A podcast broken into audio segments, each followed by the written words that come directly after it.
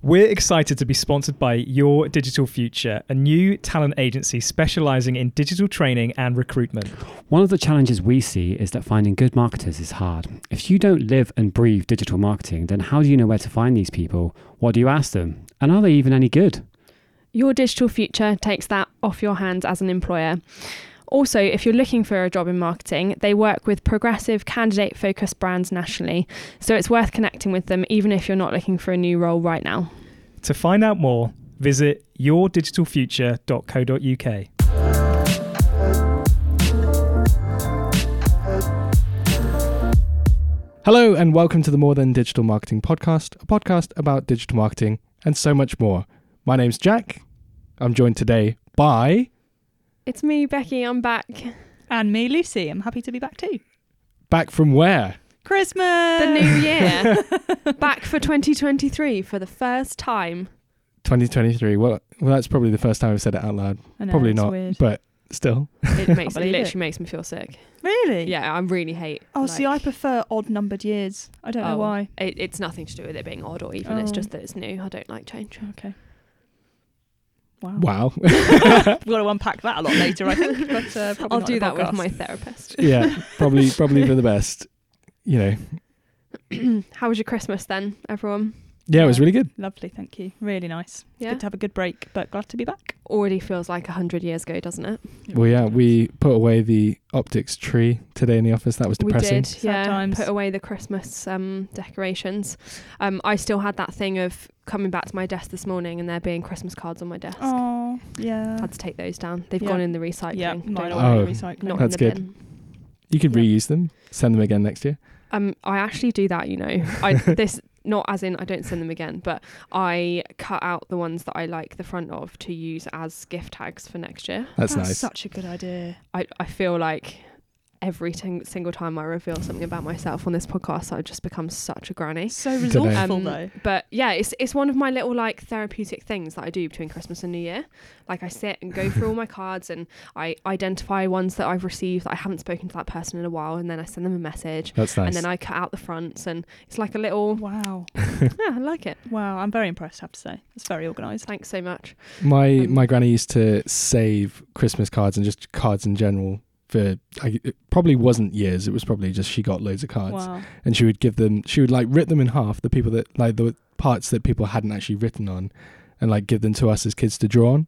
Oh, so, like. Lots of just blank cards that we could just sort of draw on. I'm afraid I can't add any Christmas card related. Do you think this is what everyone's tuned in for? Yeah, I think so. Welcome to another hour of this, Yeah, everyone. another hour of thrifty living. Cost of living crisis Oh my is going to be God. done. this is a spin-off podcast. Yeah, move over, Martin Lewis. It's Optix time. Martin Lewis. Yeah, Yeah, money saving money saving. Martin. Oh yeah, no, of course. Oh my God. Subscribe to his emails; they're great. They are really good.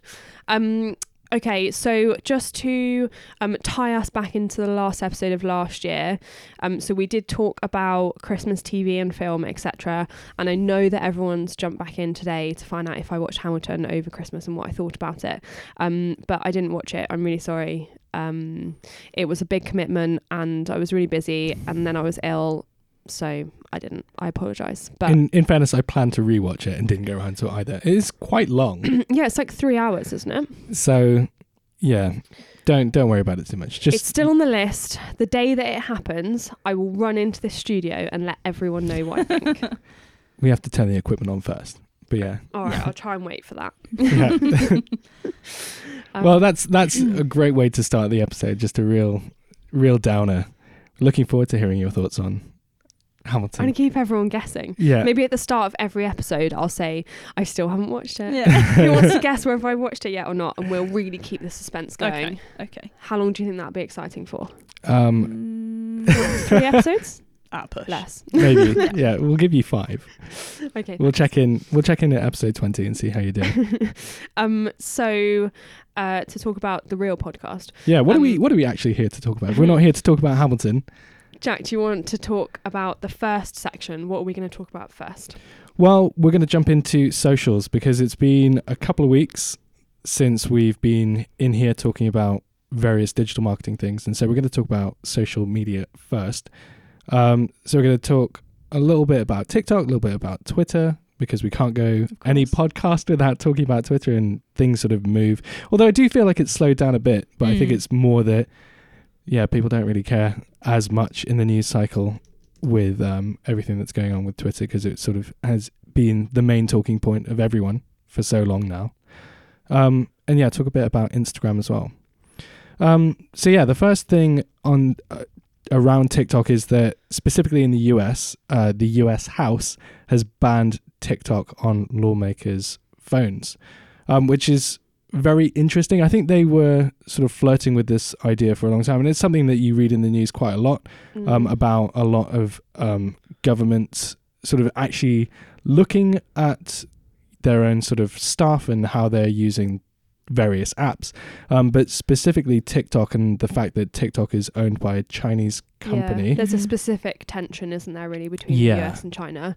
Um, and obviously, I don't want to turn this into a political spin off podcast. Um, so let's not go into that too much. But I think, in terms of like the number of people in America, obviously, it's a massive kind of global influence. And the fact that the House of Representatives, which is for, it's like our, it's the equivalent of our parliament. Um, so it's 435 people in office, so as in elected representatives. Yeah. Um, and then that the ban also applies to anyone who works within the house. So also all of the support staff, etc. So it'll be a considerable number of kind of thousands of people. Um, and I think the fact that they've also banned it in the US military, which will be many, many more thousands, um, that's quite a big kind of statement to make, I think. Yeah, and it says in the article as well, as of last week, 19 states had also um, partially blocked the app from states managed devices, Mhm. um, including Texas, Georgia, and Maryland. So it's something that they they feel quite strongly about in America. Yeah. Um, So it's beginning to be interesting to see the impact it has, I think. Yeah, is there are there any sort of government agencies in the UK that have banned TikTok? Do I that don't- we're Um, aware of? Well, there is one client story here. Okay. So where we work with the NHS, Mm. um, and obviously we won't say any more than that to be good for uh, anonymity. Yep. Um, but within our NHS client base, which is quite a few different teams, um, where we've talked about advertising on TikTok, they can't have TikTok on any of their NHS owned devices. Mm. Yeah. Um, so so yeah, Due to the same sort Yeah, of reasons why this has been banned I would in America, imagine I'm guessing. Yeah. Okay. Yeah, I think it's it it sort of goes back round to all social media that there is a lot of data that is being shared, and Mhm. so I think it's interesting that it's specifically only TikTok that is being singled out, and I think it's potentially being singled out for It's the the reasons China, that isn't it? we've Yeah. yeah But I think in this article, so this I don't know if we said at the start, but this is a TechCrunch article. Um, they talk, and I think typically when we think about banning apps like this, it's exactly what you've just said, Jack. So it's around kind of data collection and data privacy and spying on data and that kind of thing. Um, but they've also been talking about there's concerns around the fact that um, the algorithm is so kind of malleable and there's um, potential for kind of undue influence or undue censorship for Mhm. various people. So um, they were saying that two thirds of US teenagers and young people are on TikTok, and there's a concern that. Um, China, I, I suppose, is the concern as they own the app, um, would be able to either um, block certain information from going to that demographic or heighten certain information. Yeah. Um, and yeah, it all feels a bit like Black Mirror doesn't it? yeah. I think the other thing to say as well is that the TikTok algorithm is specifically something that people talk about when they talk about TikTok Yeah. is how inverted commas good the algorithm is and like how tailored it can be where it Mhm. learns so much about you so yeah becky what you were saying just about you know how it's choosing to deliver what to certain demographics and things could be a real concern you know in terms of cens- censorship Mm. I mean, they're pretty like transparent in the article, isn't it? When it says they could allow the Chinese government to spy on Americans, like that's why they're banning it. They're not sort of beating about the bush here. That's why they they don't No. want any influence really from the from the east, do they? But and then Mm. there's i guess like on a slightly different sort of side of things there was the stuff around 5g and Mm. um, china helping to support 5g infrastructure i think across the uk canada and the us um, governments have stepped in and said that they don't want sort of various parts from China because of again like very similar sort of concerns over privacy and Mm. how how much sort of again data information etc they would be able to access sort of feels very cold warish Yeah, at does. this It stage does. Yeah, but it like really kind of like almost like a, a tech cold war Yeah. I mean, I remember when so when I was at uni, which back in the old days, you know, um, so that's probably yeah ten years ago now that I would have been discussing this. Um, so I did criminology for anyone that doesn't know. Um, we we had a whole module on cybercrime and that kind of thing, and there was like a whole s- section of kind of lectures and seminars about the possibility of the next kind of world war type situation will be delivered entirely kind of digitally. Wow. we are kind of seeing that though to an extent I I think we're moving really far away from what this podcast is about sort of talking about politics and yeah. and yeah crime and things Well, yeah, but, But it's it's It where, is connected Yeah, it's where digital marketing was kind of originally like a niche sphere, and now because of the world of digital growing and kind of infiltrating every single aspect of society, um, yeah, it- it's becoming bigger and bigger. I think. Yeah, but with with everything that's happening with Russia and Ukraine, we're seeing a lot of cyber attacks, or Mm. have seen a lot of cyber attacks where groups like even Anonymous were getting involved and sort of Yeah. doing various um, hacks on Russian infrastructure and things. And SolarWinds last year, Mm. although that's not connected to Ukraine necessarily, like that I believe was traced back to Russia. So Right. just all these different things that are happening, and yeah, just crazy how it's sort of evolved, isn't it? Yeah. Yeah. I mean, it's it is scary, really, when you think kind of how many things are controlled by digital and yeah. the ways that we are influenced by digital advertising, etc. now. Absolutely. Um, but yeah, Yeah, I think one of the one of the things that is probably most concerning is with things like hacking and cybercrime and stuff like that is always if people if we become reliant on things like water and utilities and stuff like that, you know, electricity where it's all controlled using Mm. computers at the end of the day, like that is where yeah, bad apples could get in and try we and did that as a test scenario at uni. yeah, So the scenario at the start of the seminar was okay, someone's hacked into the national grid and taken really? it down digitally. What do you do?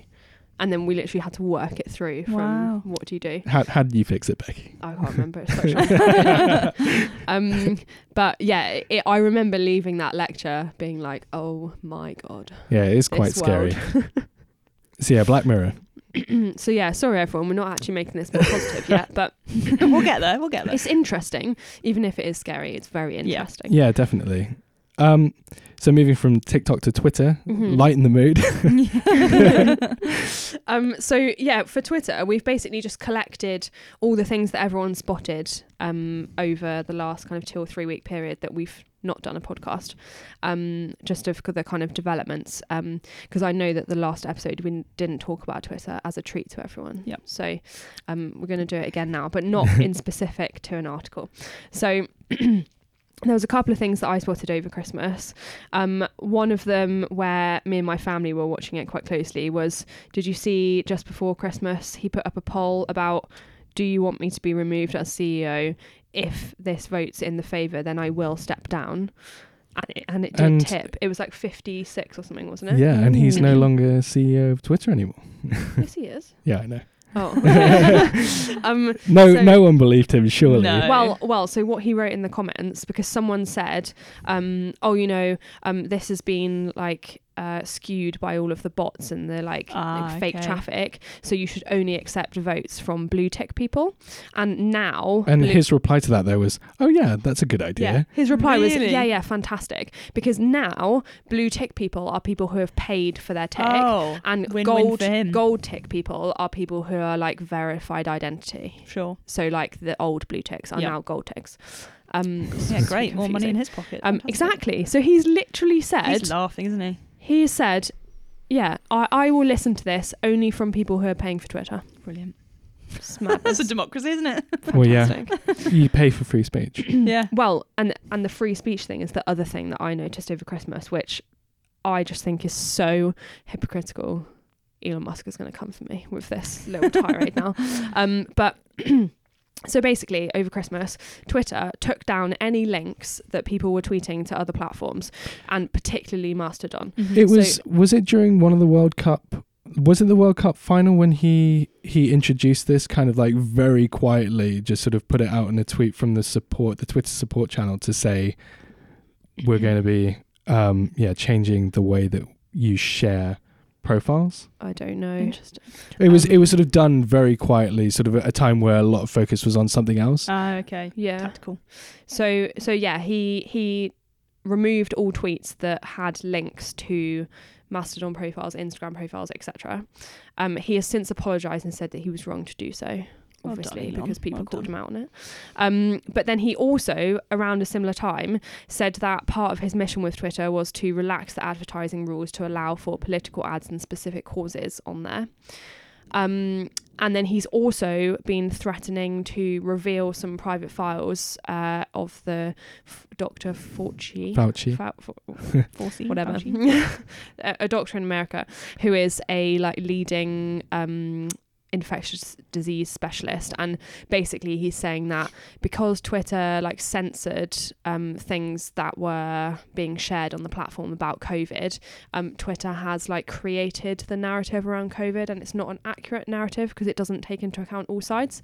So basically, what he's trying to do is kind of poo-poo COVID a little bit. Mhm. Well, I think he already did. Mm. He's sort of like been sort of teasing that Oh, he was yeah. going to release these files. Yeah. He released some of them, Mm. and everyone was like, "This isn't really the smoking gun that you said it was going to be." And he was like, "Oh no, no, no, no, no! I've got more." Yeah, don't worry. yeah. Well, yeah. So someone commented on something he did last week and said, "Oh, well, when are the Fauci files coming?" Um, and he wrote on it very soon. Dot dot dot, or something like that.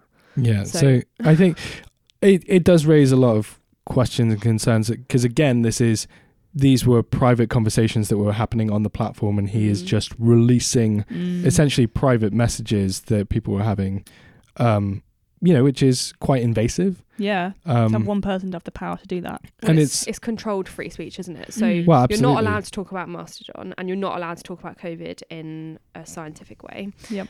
But you can be free in your speech if you're going to spread misinformation Yeah. or talk about things that he thinks should be out there. Mm. just Yeah. very like yeah. it's turning into like Turns a a bit sour, doesn't it? dictatorship of Yeah. a platform. Yeah. But it goes it goes back to something we were saying in December of just it, I think it just paints a picture of how fragile social media can be that it just one day a billionaire can buy it and Yeah. just Mm. tank it and the the audience that you've built up and everything that you've kind of Mhm. like created on the platform it kind of could disappear overnight really largely Yeah. I based mean, on one person and you know again like even within that when you're you're messaging and doing things privately and whatever like somebody can come in and just reveal that Yeah. Mm. to to everyone and things that you thought were were private and Mhm. relatively Yeah. safe suddenly suddenly it's not anymore it does, I think, um, reinforce the point of which we have talked to clients lots about before. Um, having your own real estate that you own is so important. definitely So lots of you know if you're starting up an e-commerce thing you might think oh you know i'm just going to be in Am- amazon i'm just going to do it via amazon shop Mm. but that just means that you're in con- like Amazon's in control of you at, at any point, regardless of what you've grown. Amazon could take that away, for example. And I'm not necessarily just throwing Amazon under there, but Uh, they can take it i'm sure but yeah, like if you've grown a massive following on Twitter, for example, and that's your only platform, and you don't have kind of diversity and reach or your own space, um, then yeah, you absolutely could lose all of that overnight because of decisions that are happening elsewhere. Um, and I mean, even just today in the office, we've been talking about kind of social media always being on the internet and you having to be careful about like what, what's on there and etc because it could reflect on you at any point. Um and i think yeah this is an example of that isn't it? As, especially for brands i suppose. Yeah no definitely. I, I couldn't agree more. Nothing else to add to that sorry. That's fine. Just my i'm i'm done. All my words are out Well, let's jump from Twitter to Instagram uh, to round out our social corner. Um, and yeah, the the article that I've got for Instagram's from uh, Social Media Today, um, and it was the Instagram chief uh, outlining key areas of focus for the app in 2023. So that was the title of the app, and uh, sorry, the title of the article, and kind of just reading through this article, I think there were a couple of key takeaways for me, things that I hadn't necessarily considered before. Um, and some of the things that stood out was the fact that 2022 saw a really big milestone for Instagram that they had the first month with um, an active monthly user base of 2 billion people, which is quite a lot of people. How many people are in the world? Eight billion Eight now. billion, isn't it? yeah. It's just tipped over. so that's quite a lot then. Yeah. It's quite a lot. if you You look could at it say as like that. a percentage Yeah. of the world. Yep. That's quite a lot. Yeah, definitely. And I think even though they'd hit this milestone, though, the sort of like what Instagram is as an app has sort of evolved to the point that it's not really what it used to be, but it's not really sort of what it aspires to be as well in the same in the same way. So, for example, it's kind of like moving towards or trying to emulate things that TikTok does, but it's not quite there. But then because it's not quite what it used to be either, it's sort of like in this weird sort of middling ground where, yeah, they're trying to sort of like refocus and re-understand what it, what they want to be to to their audience and to their user base. Mm. Um, the person that I always reference that I watch on TikTok, um, the mum who makes her kids lunch boxes and that kind of thing. She's called Safina. If anyone wants to look her up. Okay. Anyway, over Christmas, I started following her on Instagram as well. I didn't even realize she also had an Instagram space. Um, back to the previous point, she's diversifying her platforms. Um, but something I have noticed is that so the content that she puts on TikTok is very kind of like curated for TikTok.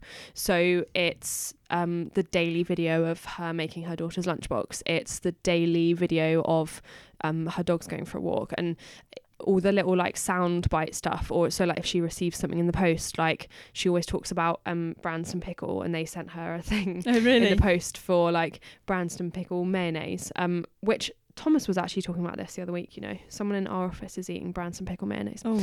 but anyway, um, so yeah, all of those videos are very kind of like soundbitey, like short, sharp information. Like she's created it into like it's got captions and all of that kind of thing. And she probably does I don't know like six videos a day or something. Wow. Um, that that's her job. She's a social media influencer, but fine. But on Instagram, she puts up stories which are so much less curated and then obviously because they disappear after 24 hours and all of that kind of thing um her instagram identity feels a lot more real Mm-hmm. as in like real life authentic type thing than her tiktok one now that i follow her on both Which one do you prefer? Which one do you think is more effective what's your measurement in like capturing people's attention? So if you'd found her just on Instagram, do you think you'd have followed her? no Mm, interesting.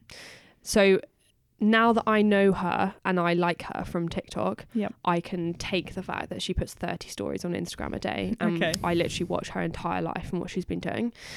Um, but yeah, the the TikTok ones where they're more curated and Mm. specific and thought out. Um, Do you- do you know- better. Do you know if she was on TikTok first? So was it TikTok to YouTube uh, to Instagram? Sorry, I think Or- she was on Instagram first. right. Okay. I think Does she have many more followers on TikTok than Instagram? Uh, loads more on Okay. TikTok.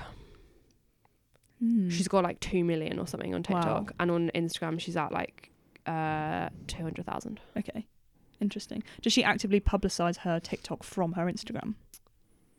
No, the other way around. Mm, okay. So she's very like organic on TikTok, and then on her TikTok she says, "Oh, if you want to hear more about me, go and Okay. look at me on Instagram." Interesting. Mm. It is very interesting. um, sorry to relate this back to what you were talking about with Instagram. It's okay. No, it's all Um, part of it. um, I think that um, the way that Instagram is changing isn't necessarily like as detrimental as people thought it might be because of the rise of TikTok.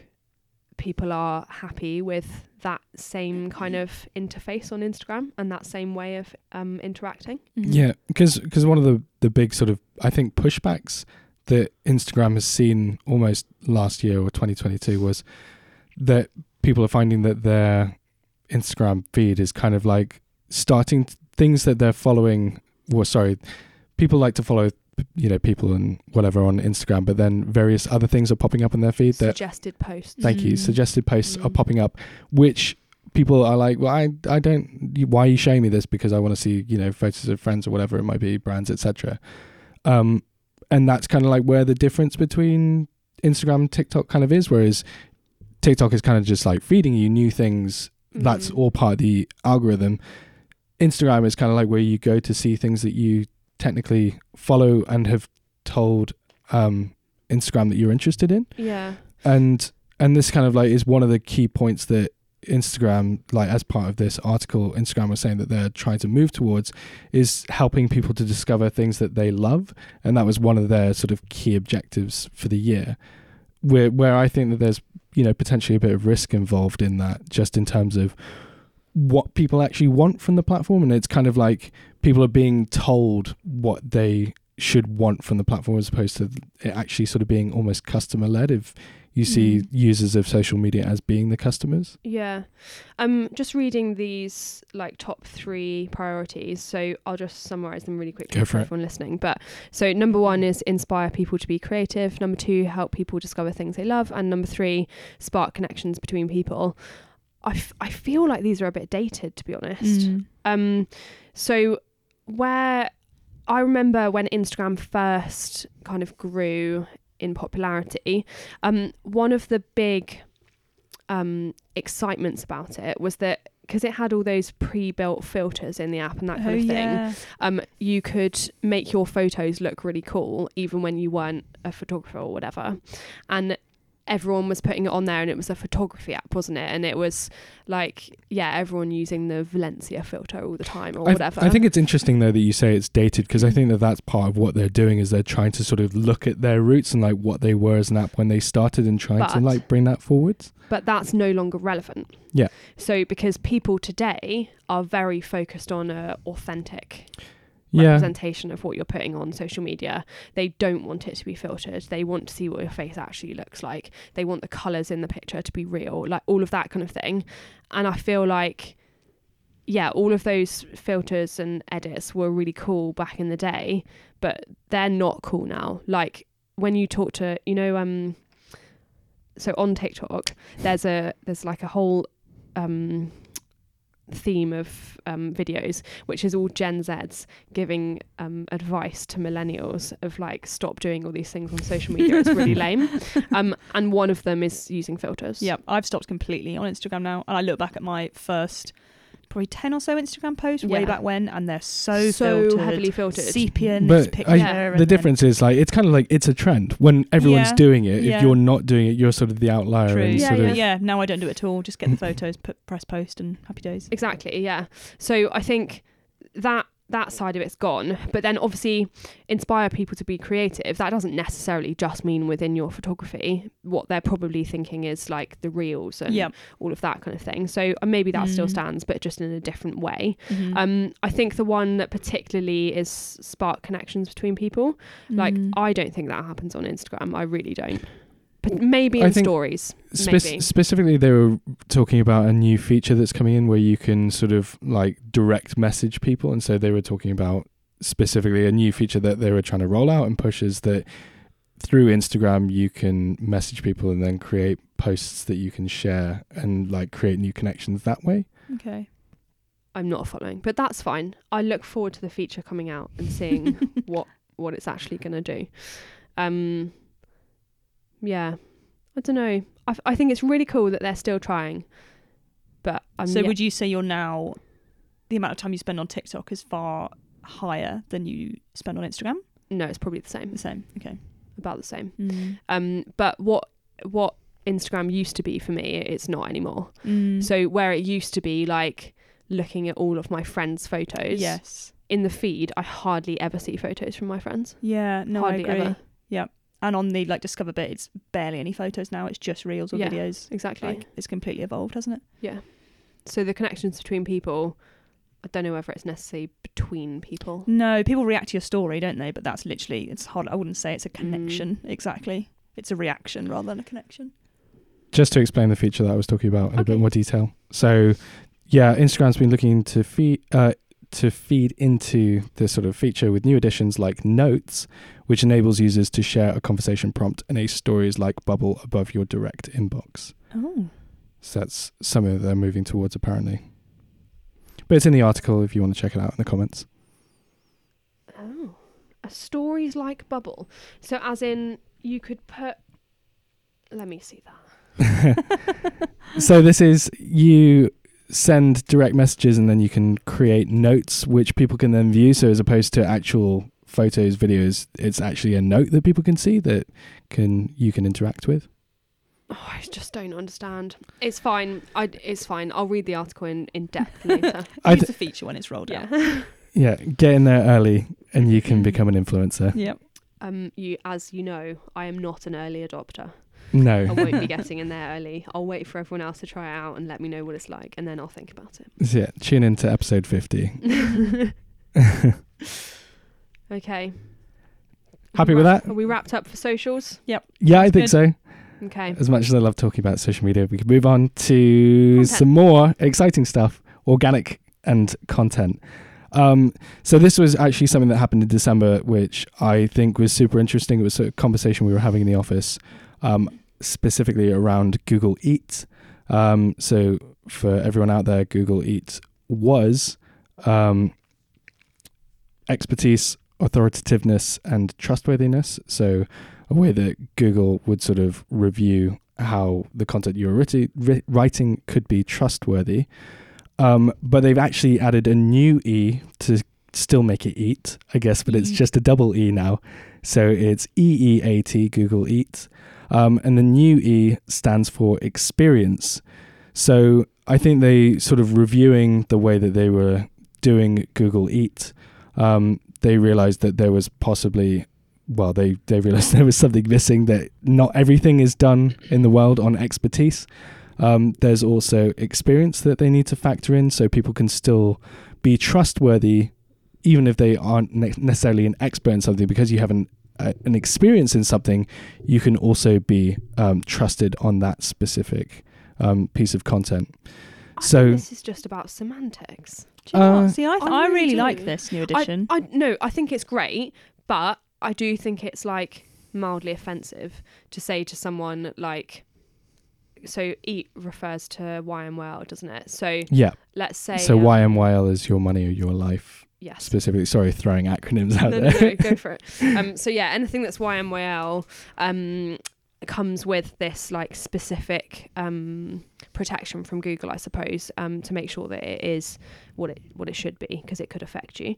Um, so let's just say, I don't know, like a financial expert. So I listened to a podcast this morning with um, a woman. Sh- I think she's called like the Money Mum or something, and she was on Alex George's podcast. Um, and she has no financial qualifications whatsoever. So I would imagine in this she would come under experience rather than expertise. yeah. But sh- she's got millions of followers and she knows a lot about finance. She has tried it all out herself and she advises other people and etc. To not call her an expert feels a bit I see where you're coming from in terms of semantics. I think it's more the way it was framed by Google, where it did create this grey area for, you know, your example, where she wouldn't necessarily come under that expert category because she doesn't have degrees and So you have have qualifications and formal whereas recognition of your yeah, now you kind of have that experience where she has all these followers and she Okay. has been doing it for such a long time that you they can you know you within sort of that framework of YMYL Mm-hmm. you can say we can trust her because she has the experience of you know all those years Yeah. so it sort of i think it removes that gray area where you can sort of write authoritatively and talk confidently online around a certain area without worrying that you're going to be sort of um trying to avoid saying hammered by google for Penalised. something thank you that's the one i'm looking for you're not going to be penalized by google Yep. um because you don't have like you know three framed qualifications on your wall Mm. that no one could even see behind you in every single video. basically yeah I think it's a really good thing, and I think on some topics, especially people, I know I would anyway, have if people have got real life experience, they might not be a so called expert, but if they've had really good experience from it, like you were saying about the finance thing, I'd probably be more inclined to, Yeah. To I don't know, to trust what that person says and to follow their Absolutely. advice Mhm. because they've literally lived it and it's not just a formal qualification. Yeah, I mean they've got lots of examples here of the different YMYL topics that um it would uh, kind of refer to or different ways that you would um, set them out. So, like filling in tax forms, for Mm. example. So, where this comes under experience is someone who's a non expert content creator and they're doing a video about the frustration of doing taxes. And then the expert view would be instructions on how to fill out tax forms.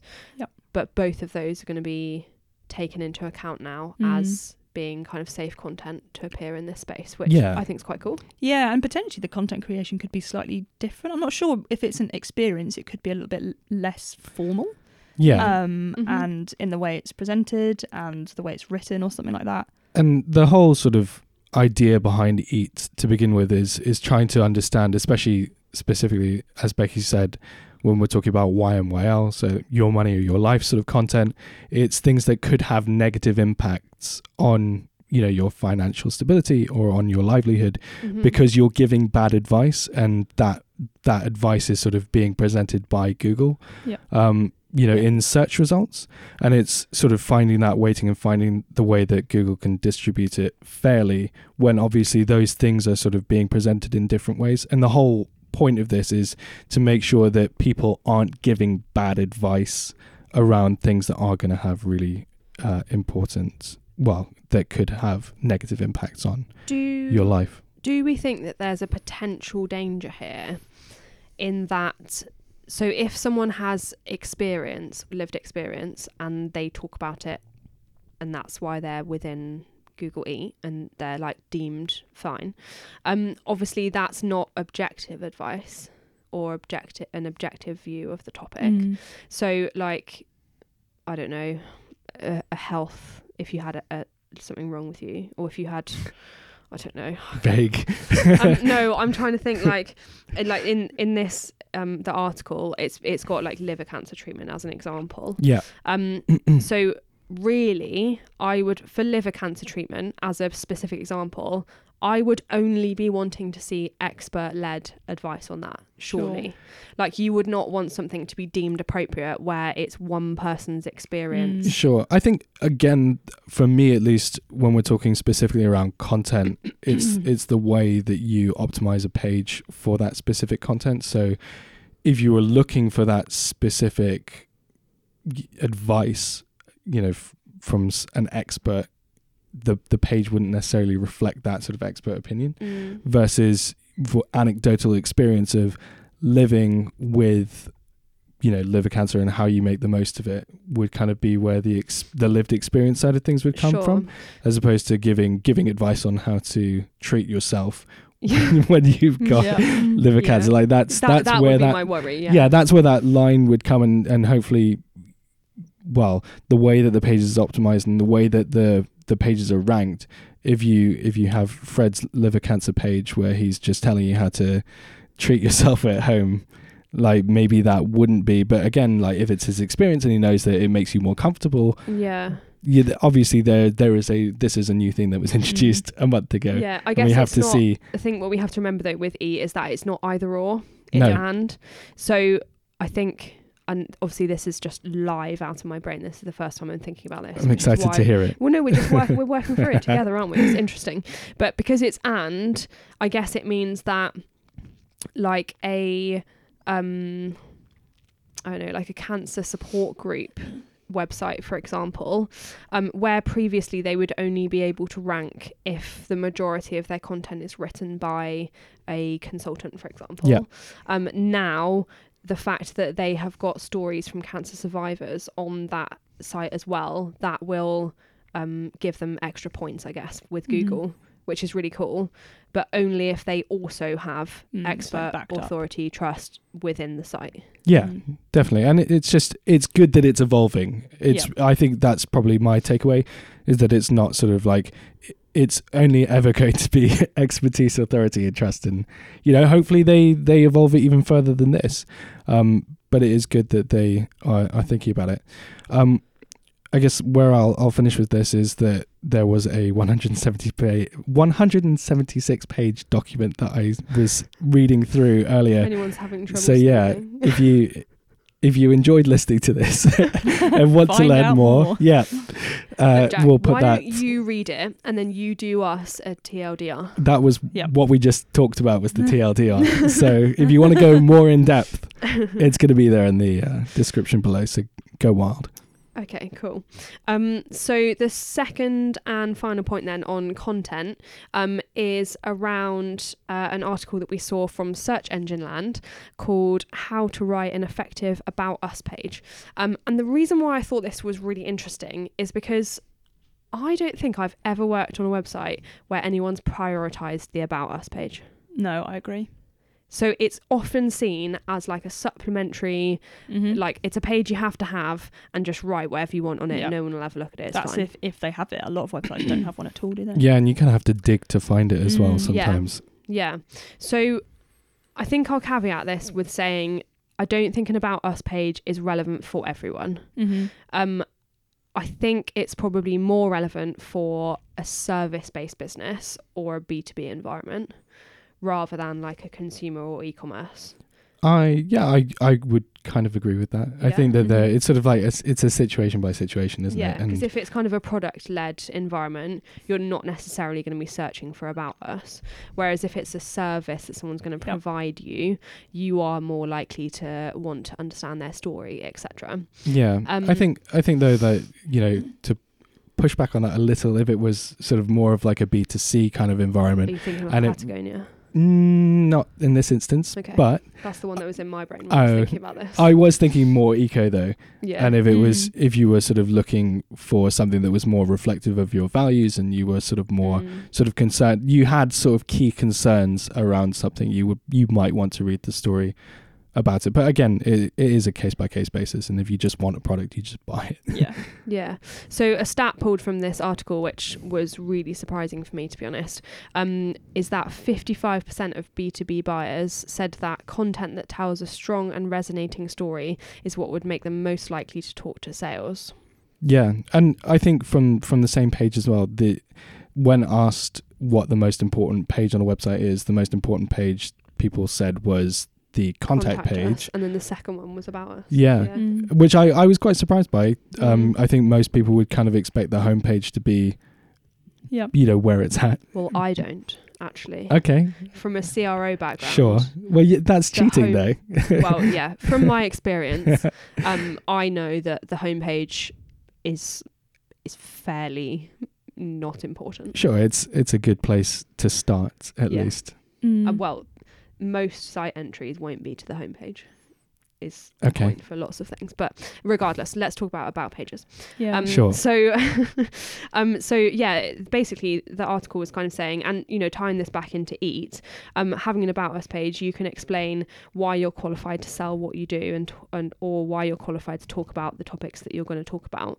Um, so that would provide that kind of Mm. authority and trust. I really like the About Us pages personally. Like, I think, especially if it is a more eco product or something like Mm. that, as Jack was saying, it's nice to know the story behind it. And a lot of them, I think Patagonia is one of them, and a lot of the other ones kind of tell the whole story. They don't just have, you know, just about us. They have pictures, they have you know, Mhm. links to people's LinkedIn profiles and other things that they've done. And I really actually quite like reading through a lot of it just to find out more Yeah. about the company. Well, that's exactly what this article says. Yeah. So it says, do not put on your about us page.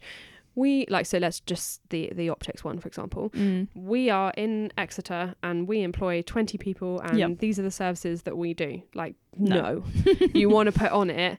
The company came from this point. This is our people want to know story. the story. This is they? what we stand for. These are our people, and these are some cool things about them, and Mhm. all of that kind of thing. I Yep. think I think this does link back to what you were saying about socials earlier that people are looking for authenticity Yep. Mm. and Definitely. you know what what can be more authentic than I guess you could argue that a story can be fabricated but still um, That's what copywriters are for. Yeah. regardless um, people people like to know who they're working with and also at the same time if you fabricate the story and walk through the door once you actually start talking to the salespeople and realize that oh they made all that up Yep. you wouldn't be very impressed so obviously whatever you're writing on your about us page don't don't make it up. No, No. be authentic. Yeah. Um. So obviously, in the episode description for our podcast, we always have the links to all of the articles we've discussed. Um. But this one particularly, so it's search engine land. Um. There is a full how-to on how to do your about page, and there are 13 real-life business examples as well. I think it's well worth a read if Mhm. anyone Just is to get some looking to overhaul their about us page this year. Yeah, we didn't make the cut. We were number fourteen. yeah, needs So to beat close bars out a bit So more. close. Yeah, Um. Okay. Cool. So Perfect. that is content then. I think. cool. That's Wow. it. What? That's Just it. the the podcast. Great content. Great content. Fantastic.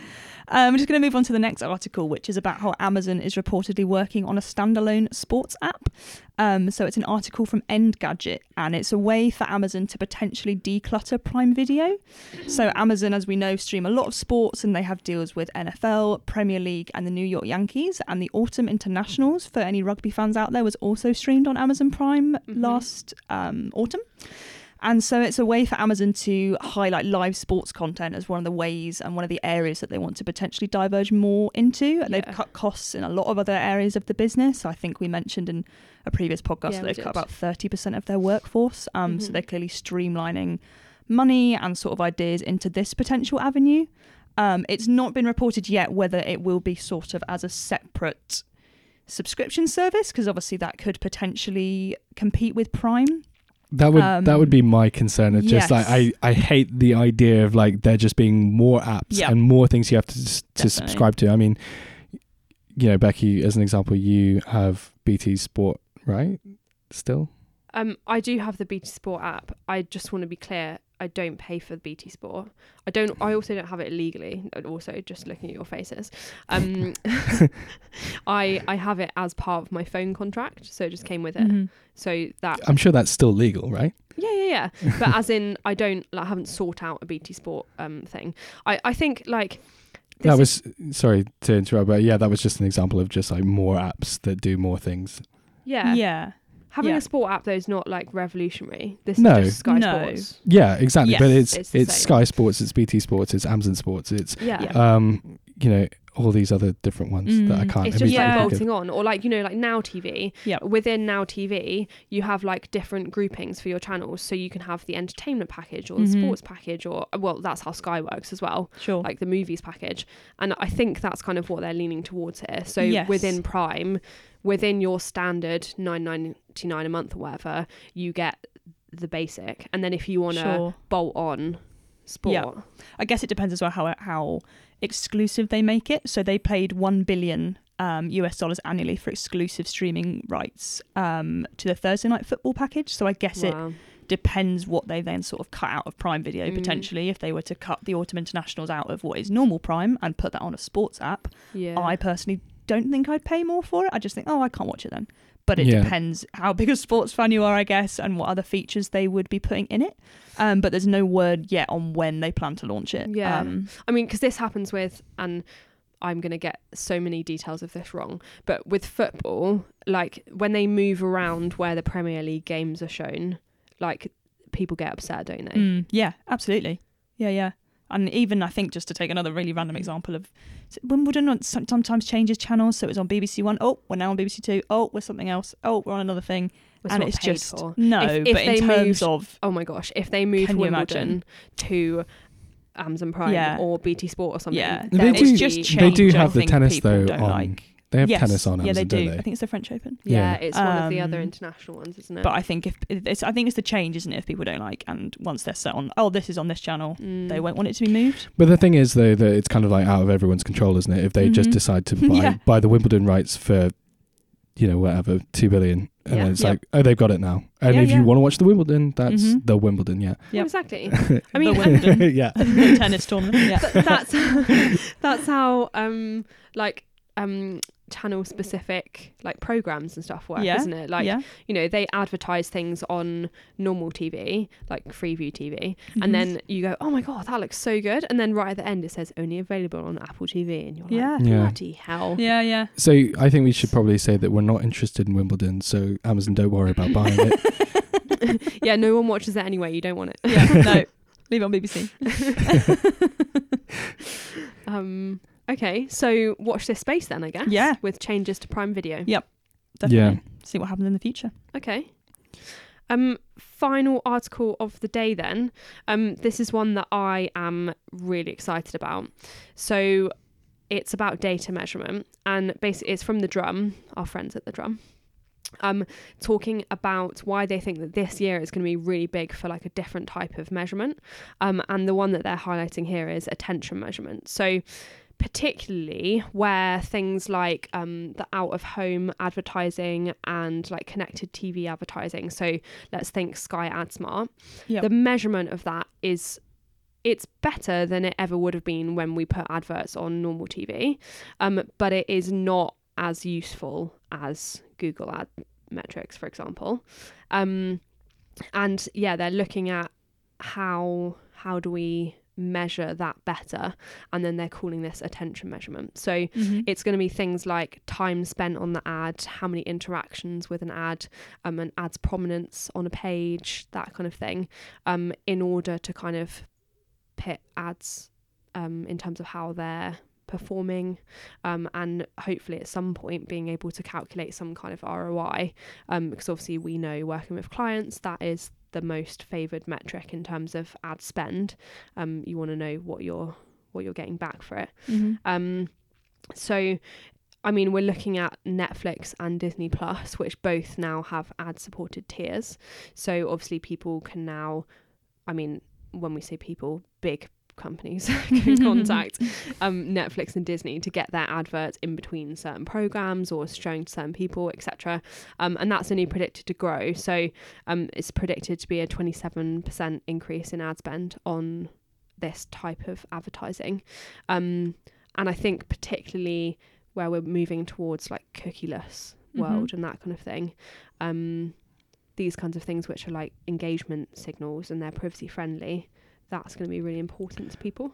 I think moving into this sort of cookieless future, I kind of feel like we're leaving behind almost the golden age of measurement where things are Mm. things in traditional marketing before we you know went the digital route they were a bit more vague and it was a bit more difficult to sort of say it was you know roughly x amount of people would have seen this ad based on like various metrics but there was no sort of exact figure whereas now sort of like going through all the cookies and everything we could say specifically x amount of people did this and xyz whatever to actually give some clear rois and I Mm. feel like we're kind of moving past that towards sort of cookieless feature And there's almost like a re a relearning here to understand that things maybe won't be as clear as they were. And, you know, that's not really through anyone's fault. And it's kind of Mm. like trying to set those expectations again to sort of help people to understand that yeah, okay, it's not going to be as clear, but also this is you know the most effective way of being able to prove a return on investment yeah. you know and being very honest and transparent with the the different metrics that you're using to actually reach that conclusion you know and you're not just pulling numbers out of thin air Yeah, yeah, no, definitely. So, um, yeah, these metrics, these types of metrics, um, they are available through the um, kind of ad supported platform. So, as in, like, if we look at Sky AdSmart, for example, um, if you reach a certain spend on your ad spend, you get access to additional metrics, um, but you don't on the basic tier, for example. Um, but I think it's going to be interesting where we're looking at things that kind of like link into Google and that kind of thing. Um, seeing big m- measurement platforms like that um, pulling in these metrics, which are slightly more like, pri- yeah, the privacy friendly ones, where it's more f- focused on engagement. yeah Yeah. Yep. Okay. sorry you, you're saying you're, on that one. you're, you're saying things so succinctly it's like i don't We really can't have add it. We add any more on that. I'm doing so well explaining. You just can't join in. Um, essentially yeah good excuses, you two. Well done. thank you Um, okay, so yeah, I guess that wraps that up. Um, any final questions to put to each other?